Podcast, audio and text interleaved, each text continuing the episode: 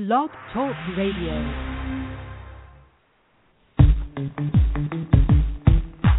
So it's faith based. So you're involved with faiththeism, not atheism, right? It was that you said saying that you know a lot of Christians um they maybe text or they maybe email you and you know they was pretty much scared of you. And I said, oh, okay, a challenge, okay. No, I believe the Bible, I don't believe the Bible saying that slavery is okay because it gives instructions about how to handle slavery. Andrew, that's faith. You just said you accept evolution evolutionary theory, so that's faith. You got faith in a theory. By any chance, are you gay? Uh, what do you think about Battletoads?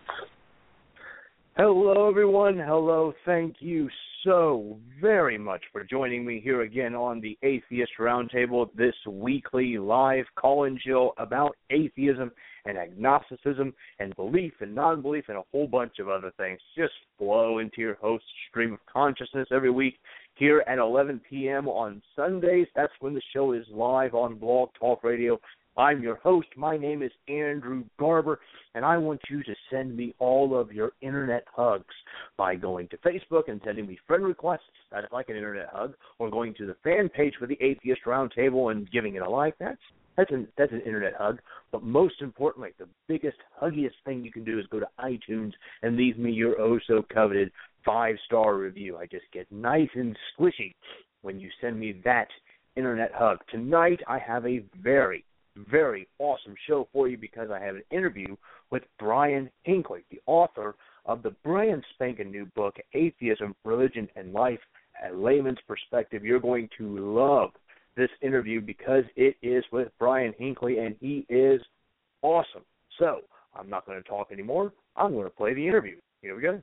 Thanks for joining me on the Atheist Roundtable tonight.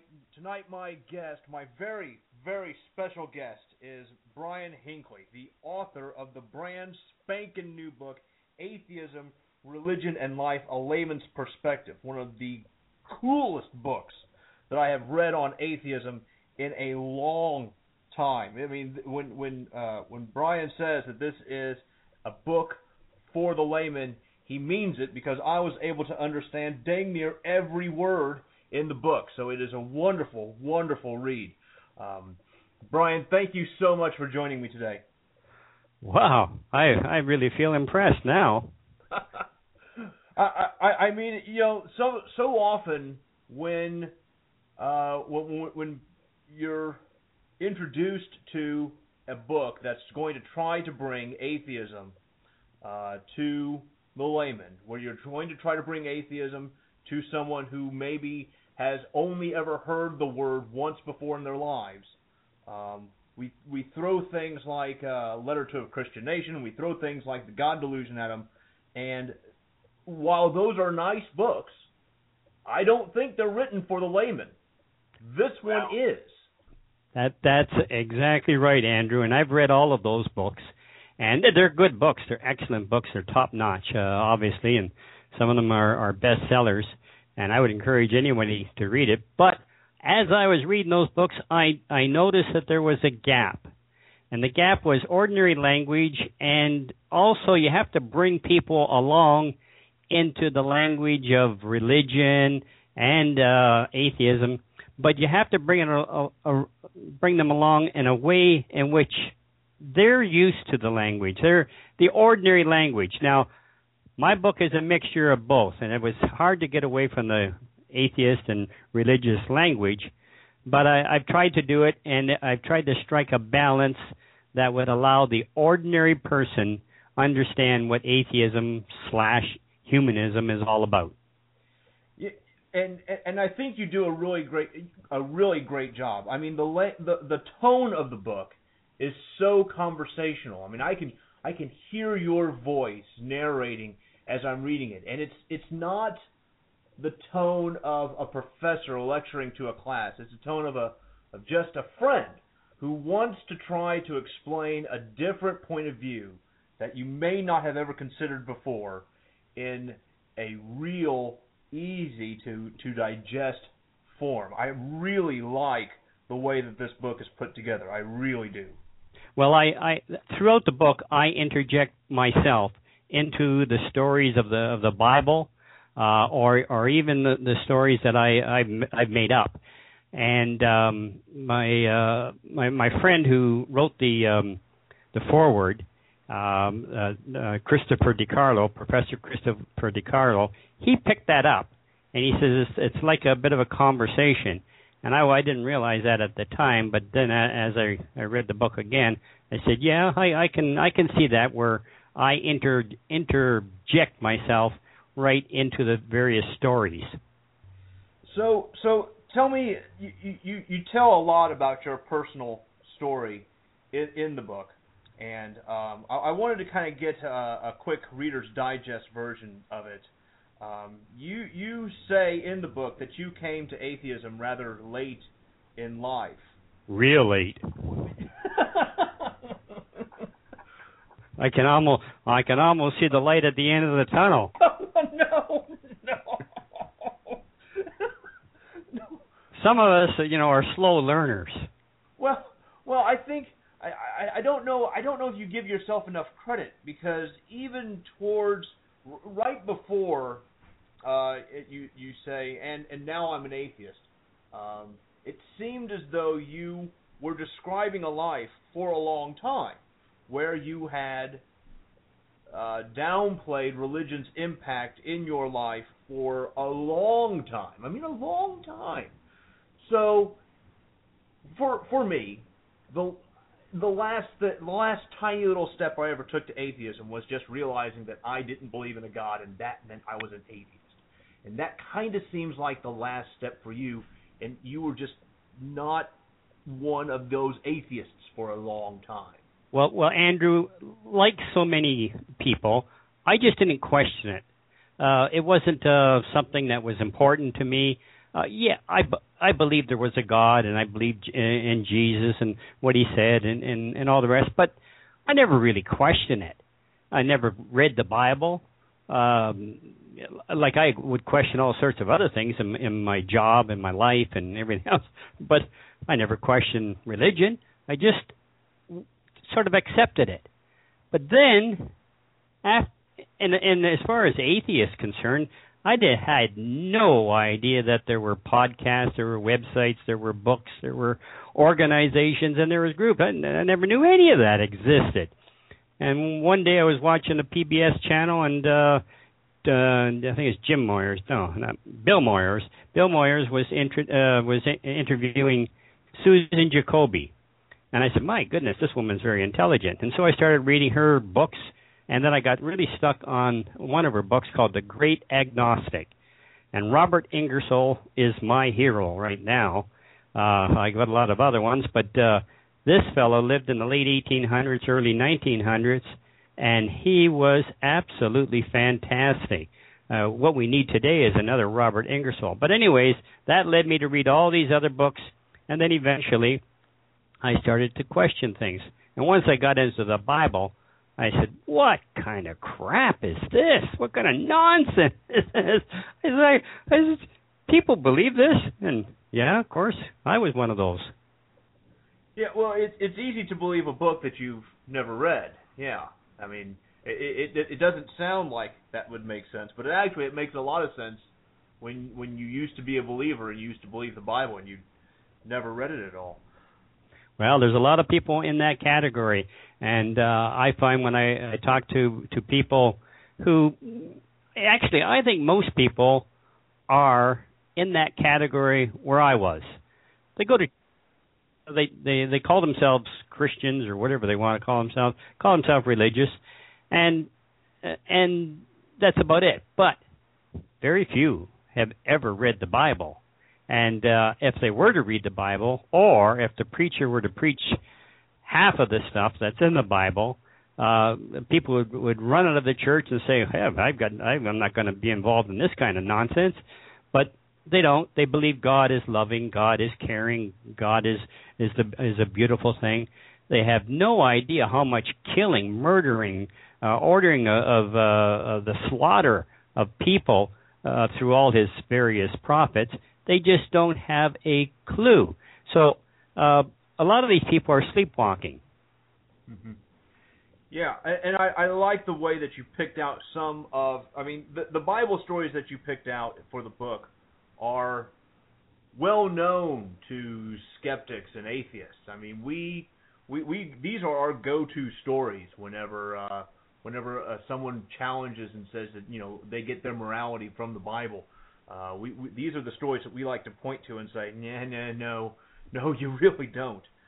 Well, the the, the there there's there's several, of course, and what uh, I, I find ironic is um, this is how how dumb I was. When I went to uh, Sunday school, I was told about, and I say this in the in the in the book, uh, how King David, um, uh, David and, and Goliath, how this little tiny uh, David had with a slingshot uh, felled that monster giant uh, Goliath with one shot, and that was it. That's all I was told. And even going to church, I never heard anything else. Can you imagine? It took me 50 years or more uh, to realize that after he killed the Goliath, he cut off his head, and then he proceeded uh, through life of killing all kinds of people, uh, going into all kinds of wars, uh, committing all kinds of crimes at uh, God's uh, order, and doing all kinds of atrocious deeds. This guy David, who is praised by a, a lot of uh, uh, people who are relig- religious, especially the Jewish folks, uh, they think he's just wonderful. The Star of David, the House of David, um, and and all the rest. Well, this guy is one of the biggest killers around. Oh yeah, oh yeah. Uh, he he's he's not a nice guy. Not a nice guy at all.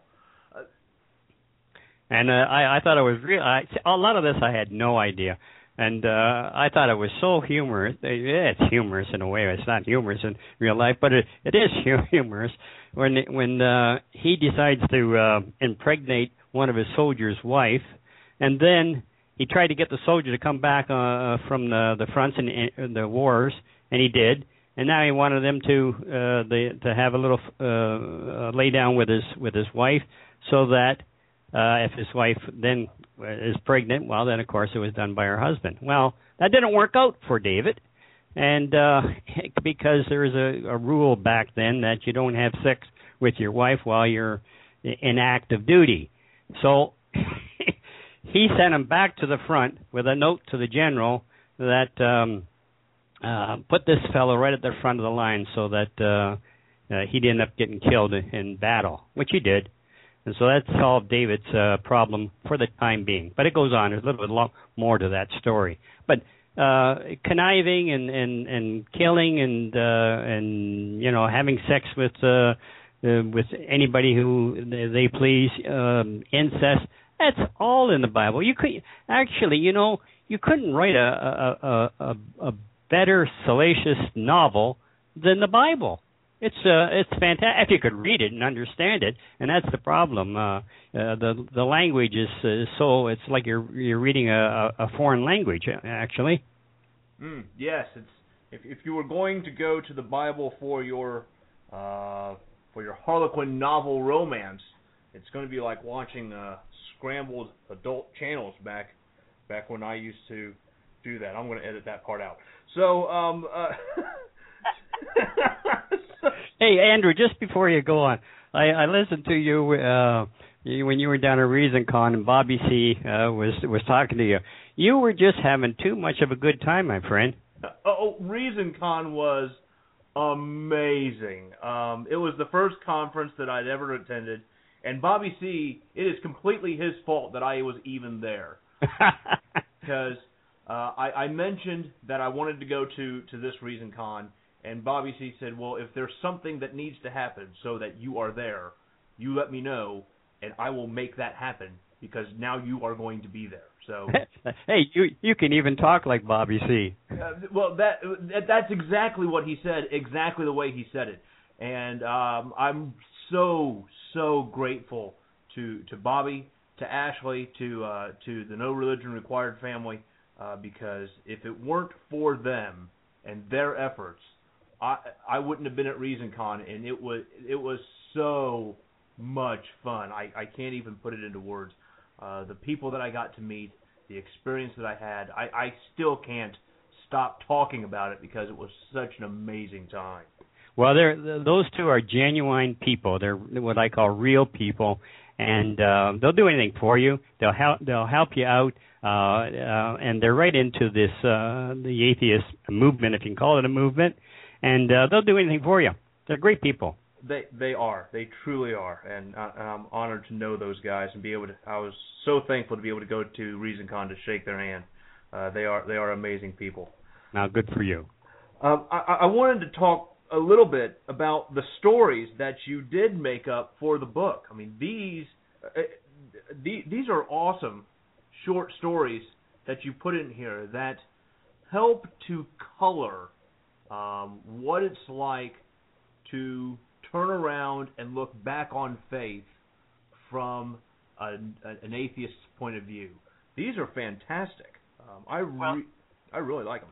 Well, I'm I'm glad you you mentioned that, Andrew, because there there are a lot of people who've read the book, and and and different people are impressed with different parts of the book, and and I'm still curious uh, when I to receive feedback because everybody's different.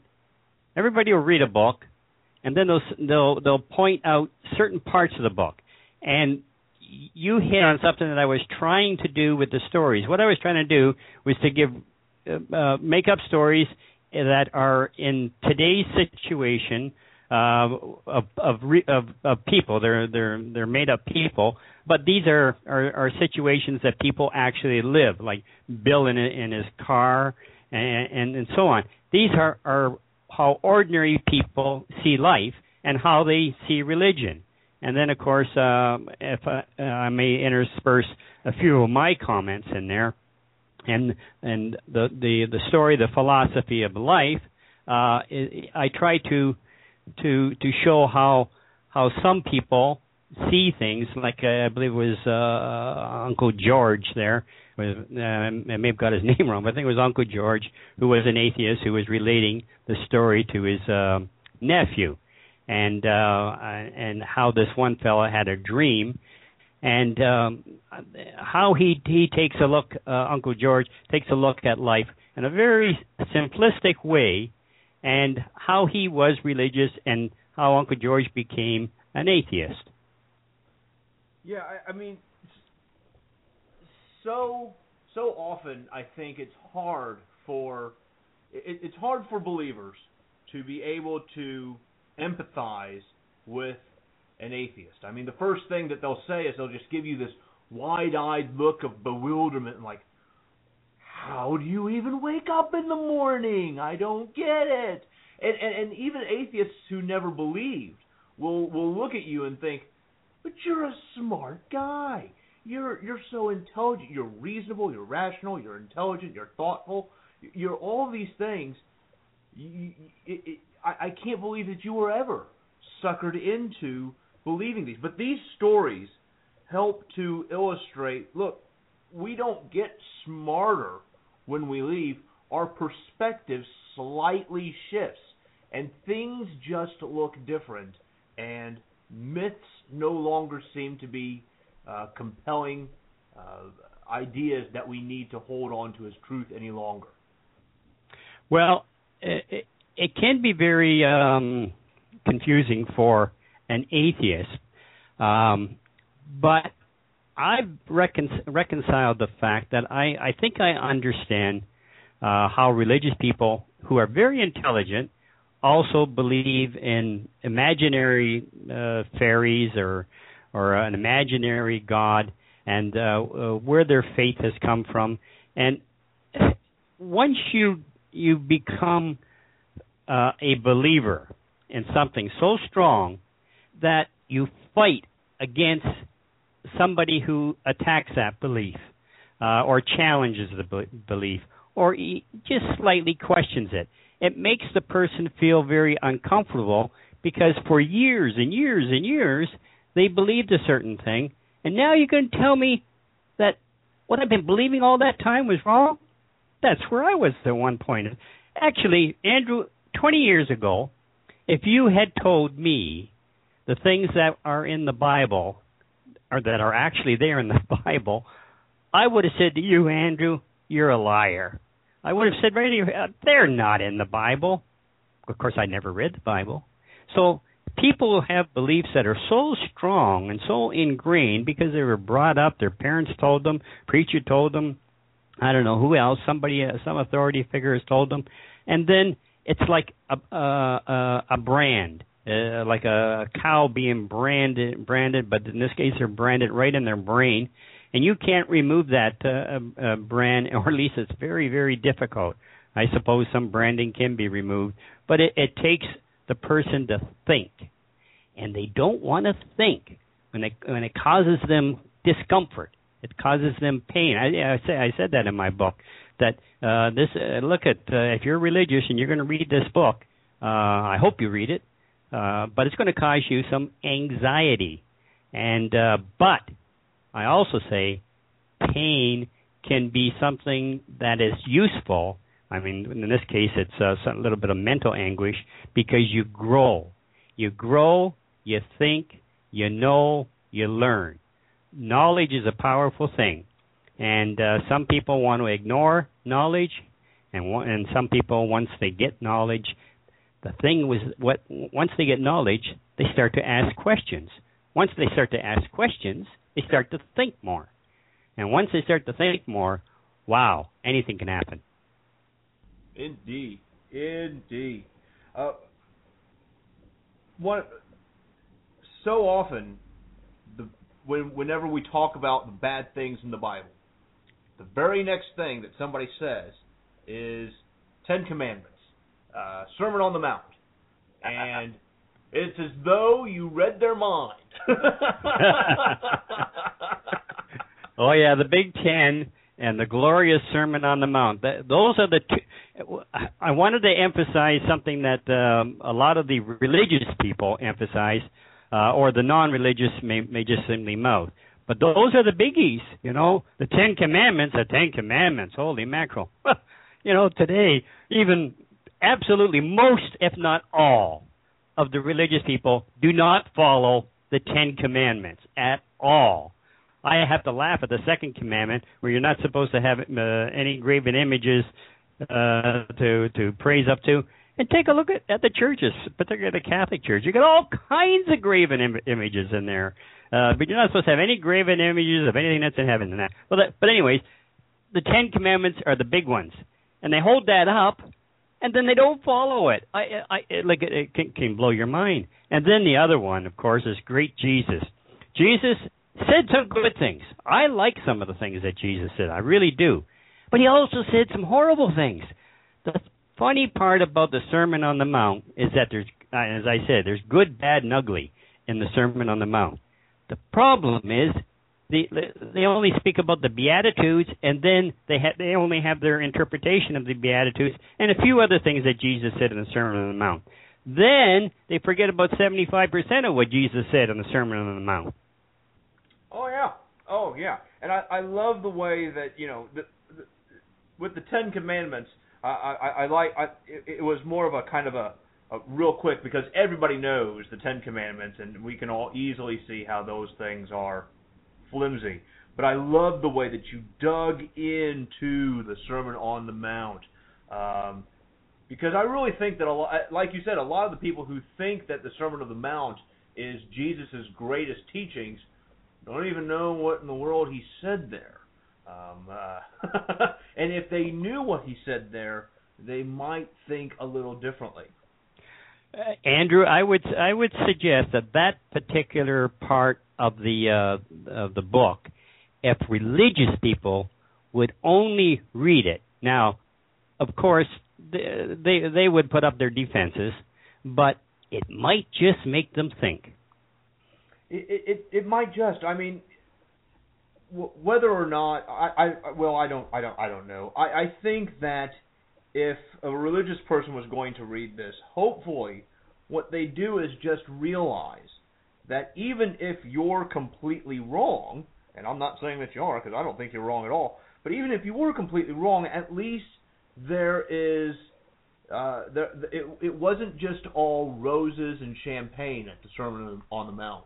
There's there's at least a mixed bag here, and if if if Jesus wasn't always the rosy, uh, friendly, love everybody, love your neighbor, love God, uh, just just big hippie love fest.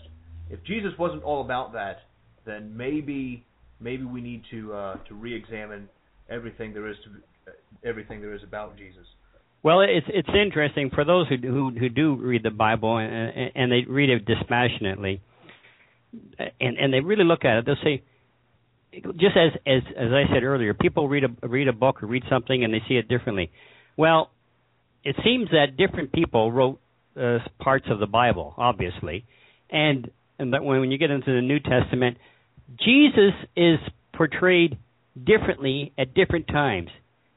sometimes he's meek and, and gentle and quiet. Other times he's he's he's right off the the end of his stick, and other times he's crying like he's crying to God. It, it, it seems ridiculous because if Jesus is God and God is Jesus, he's praying to himself. If he knows what's going to happen, uh, why would he be praying praying praying to God? And it, it seems like there are are several different kinds of characters. A personality is a personality, but Jesus, because different people wrote about Jesus, if they did, well, they did at one point in time because it's there, but um, they wrote about this, uh, I'll say, mythical character named Jesus, but they give him different personalities, and and I find that very interesting. Yeah, it, it's as though the authors make Jesus uh, think and feel the way they need him to think and feel in a given situation. Kind of the way a uh, uh, an author might do with any fictional character. Uh, Brian, I, ha- I, have to kind of wrap up here just a little bit, but uh, tell us tell us where we can go and find the book. Tell us where how we can get our hands on it. Uh, tell us how we can support you and get in contact with you and all of that kind of good stuff. Okay, well, it's very uh, the the the easiest thing is to Google the full name of the book, and you'll you'll think you'll get uh, all kinds of places where the book's available. But it's it's available. Uh, uh, one of the best places to go to to my publisher, if you like, call them, uh, is Lulu.com. You can start there, or you can go to Amazon.com, or if you're in Canada, Amazon.ca, Barnes and Noble, um, any number of places uh, that uh, uh, will carry it. If you're in my area, now you're in um, Indiana or Illinois or somewhere, right? I, I'm in Indiana. Yes. Yeah. Okay. Well, then, then uh, one one of the best places to go to Lulu.com, and uh, then there's a description of the book, and just put in atheism, religion, and life, a layman's perspective, and it pops up, and uh, you can go from there. But it, it's it's available pretty well anywhere. Some some places don't carry it. The the big box stores don't carry it right away, but they'll order it for you. Awesome. And and how can people get in touch with you if they were? Oh well, uh, you can get uh, just go on the, on Facebook can get in touch with me. Uh, if you go on my Facebook, I've got information on my book, and I've got other information about atheism, and you'll learn a, a bit about me uh, as well.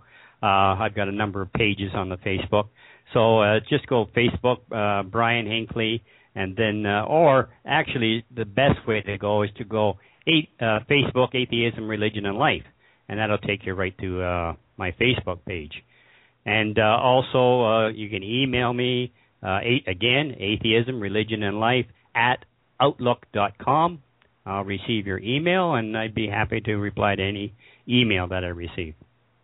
Awesome. Well, Brian, I, I gotta say again that this this book has really been a pleasure to read. It has been a, it's just been a lot of fun to read.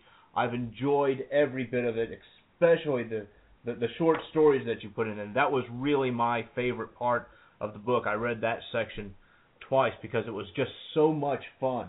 Um, and I want to just thank you for taking the time to be with me here today. Uh, you're an amazing guy. Thank you so much. Well, Andrew, I appreciate it very much. Uh, I want to thank you. And you seem like a fun guy. You look like you enjoy life. And look at, hey, I'm a little bit older than you. You're you only passed this way once, Andrew. So make the best of it. Guys, that was Brian Hinkley from Atheism, Religion, and Life, a layman's perspective. You can find the links in the show notes episode so that you can go and get your copy today because you have got to read this book. It is absolutely amazing. It is the easiest read that I've ever had, uh, the most enjoyable read that I've ever had in reading an atheist book. And I've read a couple, so this one was just fantastic. Please go out there. Please get this book. You will not be disappointed. Until next time, everybody, take care of yourselves. God isn't here. We are. Good night. Like the fan page for the Atheist Roundtable at slash Atheist Roundtable on Facebook or find your host at slash Andrew the Atheist. Send all of your email to Andrew the Atheist at gmail.com. This podcast is the official podcast of atheists humanists, and agnostics of the Wabash Valley. Find us on Facebook for monthly meetups. Music for this episode is provided, as always, by Dick Richards. Thank you, Dick. God isn't here. We are.